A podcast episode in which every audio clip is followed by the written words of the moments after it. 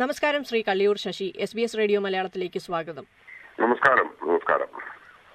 ശ്രീ കള്ളിയൂർ ശശി മലയാള സിനിമയുടെ action hero ആയിരുന്നു നടൻ ജയൻ. കോളിളക്കം എന്ന ചിത്രത്തിന്റെ ഷൂട്ടിങ്ങിനിടയിൽ ഹെലികോപ്റ്റർ അപകടത്തിലാണ് ജയൻ മരിച്ചത്. അത് മലയാളികൾ ഇന്നും നടുക്കത്തോടെ ഓർക്കുന്ന ഒന്നാണ്. ആ സംഭവത്തിന്റെ ദൃക്സാക്ഷിയായിരുന്ന ആളാണ് താങ്കൾ. എന്തായിരുന്നു യഥാർത്ഥത്തിൽ അവിടെ സംഭവിച്ചത്? ഒന്ന് വിവരിക്കാമോ? ഇത് നടന്നത് ആയിരത്തി തൊള്ളായിരത്തി എൺപത് നവംബർ മാസം പതിനാറാം തീയതി ഒരു ഞായറാഴ്ച രണ്ട് മുപ്പതിന് ഇന്ത്യൻ സമയം ഉച്ചയ്ക്ക് രണ്ട് മുപ്പതിനാണ്. ചെന്നൈക്ക് ചെന്നൈക്കടുത്തുള്ള ചെന്നൈയിൽ നിന്നും ചെന്നൈ നഗരത്തിൽ നിന്നും ഏതാണ്ട് നാൽപ്പത് കിലോമീറ്റർ അകലെയുള്ള ചോഴാവരം എന്ന ഹെയർ സ്ട്രിപ്പിൽ വെച്ചിട്ടാണ് ഈ കോളിളക്കം എന്ന സിനിമയുടെ ക്ലൈമാക്സ് രംഗങ്ങൾ ചിത്രീകരിക്കുന്നത്. അതിനായി അവസാന രംഗത്തിൽ ഒരു ഹെലികോപ്റ്റർ വേണ്ടിയിരുന്നു. ആ രംഗത്തിന് വേണ്ടിയിട്ട് അതായത് നമ്മൾ സാധാരണ സിനിമയിൽ കാണുന്ന പോലെ വില്ലൻ ഹെലികോപ്റ്റർ കയറി രക്ഷപ്പെടാൻ ശ്രമിക്കുകയും ജയനെ പോലെയുള്ള ഹീറോ ജയൻ സോമൻ സുകുമാരൻ എന്നിവരാണ് ആ രംഗങ്ങളിൽ പങ്കെടുത്തിരുന്നത്. അവർ പുറകെ പോയിട്ട് ബാലങ്കേ നായരെ പിന്തിരിപ്പിക്കാനും പിടിക്കാനും ശ്രമിക്കുന്ന രംഗങ്ങളാണ് യഥാർത്ഥത്തിൽ ആ രംഗത്തിന്റെ ഒരു ഇതിവൃത്തം. അപ്പൊ അങ്ങനെ ഈ ഹെലികോപ്റ്ററിൽ പറന്ന് പൊങ്ങാൻ ശ്രമിക്കുന്ന ബാലൻ കെ നായർ എന്ന കഥാപാത്രം ആ, സുകുമാരൻ ഓടിക്കുന്ന ബൈക്കിൽ പുറകിലിരുന്നു കൊണ്ട് ജയൻ ഹെലികോപ്റ്റർ താഴെ കൂടി വണ്ടി ഓടിച്ച് ഹെലികോപ്റ്ററിന്റെ ലാൻഡിംഗ് പാഡിൽ തൂങ്ങി ബാലൻ കെ നായരെ ഇത് ചെയ്യാൻ ശ്രമിക്കുന്ന രംഗമായിരുന്നു ചിത്രീകരിച്ചത്. അത് സാധാരണ ചെയ്യുന്നത് പോലെ അല്ലായിരുന്നു. കാരണം എന്ന് വെച്ചാൽ ഒരു മൂന്ന് നാല് ക്യാമറകൾ ഒരേ സമയം പ്രവർത്തിപ്പിച്ചുകൊണ്ട് ഇത്രയും ഹൈ റിസ്ക് ഷോട്ട് ആയതുകൊണ്ട് മൂന്ന് നാല് ക്യാമറകൾ ഒരേ സമയം പ്രവർത്തിപ്പിച്ചുകൊണ്ടായിരുന്നു ആ ഷോട്ടുകൾ എടുത്തത്.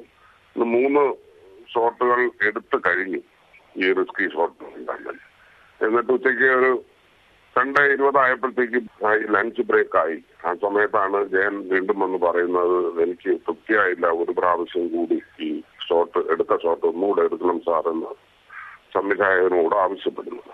ഞാൻ തൊട്ടടുത്ത് നിൽക്കുന്നുണ്ടായിരുന്നുകൊണ്ടാണ് അത് സാക്ഷിയാകുന്നത് ഏറ്റവും അടുത്ത് നിന്ന ആളെന്ന രീതിയിലാണ് ഞാനിതെല്ലാം നോക്കിക്കണ്ടത് അദ്ദേഹത്തിന്റെ നിർബന്ധത്തിന് വഴങ്ങി വീണ്ടും ഈ ഈ സെയിം ഷോട്ട് തന്നെ എടുക്കാൻ സംവിധായകൻ നിർബന്ധിതനാവുകയായിരുന്നു.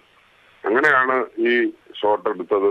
ബാലൻ കെ നായരോടും ജയനോടും പ്രത്യേകം ഇൻസ്ട്രക്ഷൻ കൊടുത്തിട്ടുണ്ടായിരുന്നു അവിടെ ഈ അതിന്റെ പൈലറ്റ് ഇത് പറന്ന് പൊങ്ങുന്ന സമയത്ത് യാതൊരു കാരണവശാലും യാതൊരുവിധ ചലനങ്ങളോ യാതൊരുവിധ ആക്ഷനോ പാടില്ല.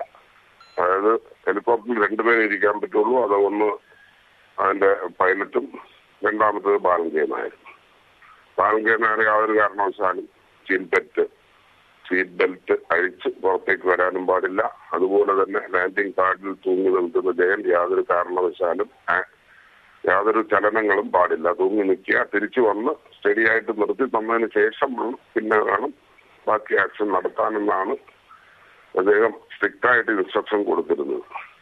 എന്നാൽ ഈ അഭിനേതാക്കൾ എന്ന രീതിയിൽ രണ്ടുപേർക്ക് ആ ചിത്രത്തോടുള്ള ഒരു അഭിനിവേശമായിരിക്കാം ആ രംഗത്തോടുള്ള അഭിനിവേശമായിരിക്കാം. രണ്ടുപേരും ഈ ഹെലികോപ്റ്റർ പറന്ന് പൊങ്ങുന്നതിന്റെ ഇടയിൽ തന്നെ രണ്ടുപേരും ആക്ഷനിലേക്ക് കടക്കുകയുണ്ടായി ആളുകളെ സീറ്റ് ബെൽറ്റ് ധരിച്ചിട്ട് താഴെ ലാൻഡിംഗ് പാഡിൽ തൂങ്ങുന്ന ആളിനെ ആക്രമിക്കാൻ ശ്രമിക്കുന്നു.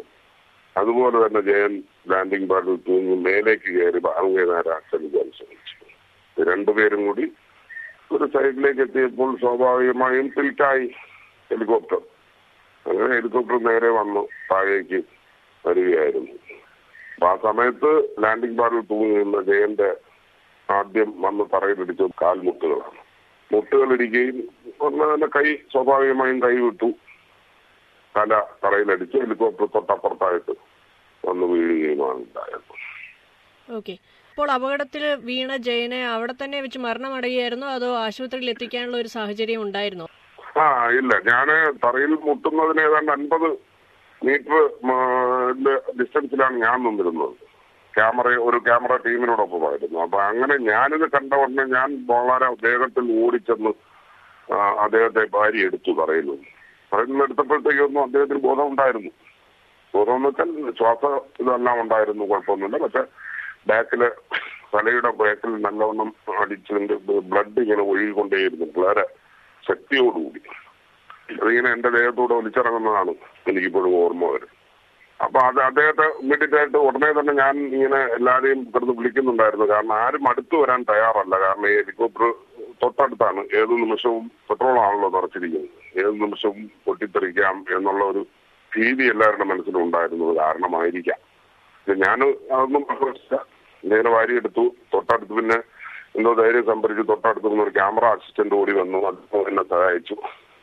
പിന്നെ ജയന്റെ തന്നെ ഒരു വണ്ടിയാണ് ആദ്യമായിട്ട് ഇതിനടുത്തേക്ക് എത്തിയത് ഒരു ഫിയറ്റ് ഞാൻ ഡ്രൈവറായിരുന്നു പിന്നെ ആ വണ്ടിയിൽ കയറ്റി ഞങ്ങളെല്ലാരും കൂടി നേരെ ഹോസ്പിറ്റലിലേക്കാണ് പോയത്. നാൽപ്പത് കിലോമീറ്ററോളം ദൂരം എത്തിയാലേ ശരിക്കൊരു ഹോസ്പിറ്റലിൽ കണ്ടുകിട്ടാൻ പറ്റത്തുള്ളൂ.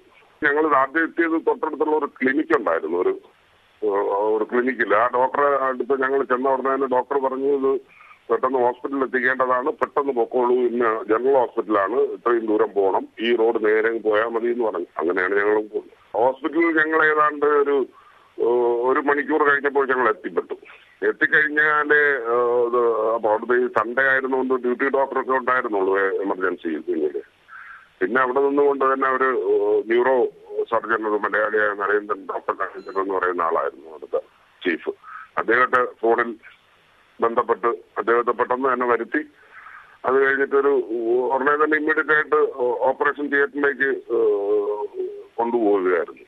ഓപ്പറേഷൻ കഴിഞ്ഞ് ഏതാണ്ട് ഒരു സിക്സ് ഫിഫ്റ്റീൻ ഒക്കെ ആയപ്പോഴത്തേക്കാണ് ഡോക്ടർ എന്നെ വിളിപ്പിച്ചു പുറത്ത് ആളിനെ വരാൻ പറഞ്ഞു. അങ്ങനെ ഞാൻ ഓപ്പറേഷൻ തിയേറ്ററിന്റെ വാതിൽക്കലെത്തിയപ്പോഴാണ് അദ്ദേഹം പറഞ്ഞത് ഒരു ഒന്നും ചെയ്യാൻ പറ്റില്ല ശശി ജയനെ സംബന്ധിച്ചിടത്തോളം എന്റെ തലച്ചോറെല്ലാം വളരെ സ്പ്ലാഷ് ആയിപ്പോയി.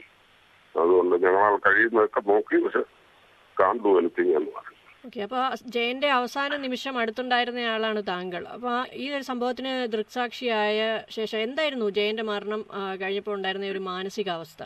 മാനസികാവസ്ഥ ഒരു വല്ലാത്ത മാനസികാവസ്ഥയായിരുന്നു. കാരണം നമ്മുടെ ജീവിതത്തിൽ സിനിമാ ജീവിതത്തിൽ ഇന്നും എന്നും എപ്പോഴും ഓർമ്മിക്കുന്ന ഒരു ഒരു സംഭവം തന്നെയായിരുന്നു. അത് കാരണം വെച്ചാൽ ഒരു ഷോക്കിംഗ് ഇൻസിഡന്റ് ആണ്.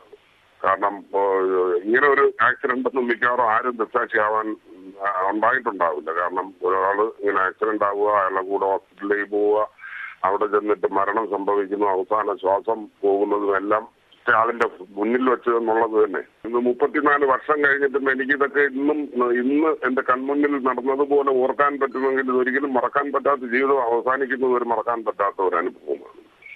തീർച്ചയായും. ശ്രീ കളിയൂർ ശശി പഴയകാല ആക്ഷൻ ഹീറോ ആയിരുന്ന ജയന്റെ ആ ദാരുണ അന്ത്യത്തിന്റെ ഒരു ദൃക്സാക്ഷി വിവരണം ഒരു ഓർമ്മക്കുറിപ്പായി എസ് ബി എസ് മലയാളത്തിന്റെ ശ്രോതാക്കളുമായി പങ്കുവച്ചതിന് വളരെയധികം നന്ദി. നന്ദി നന്ദി.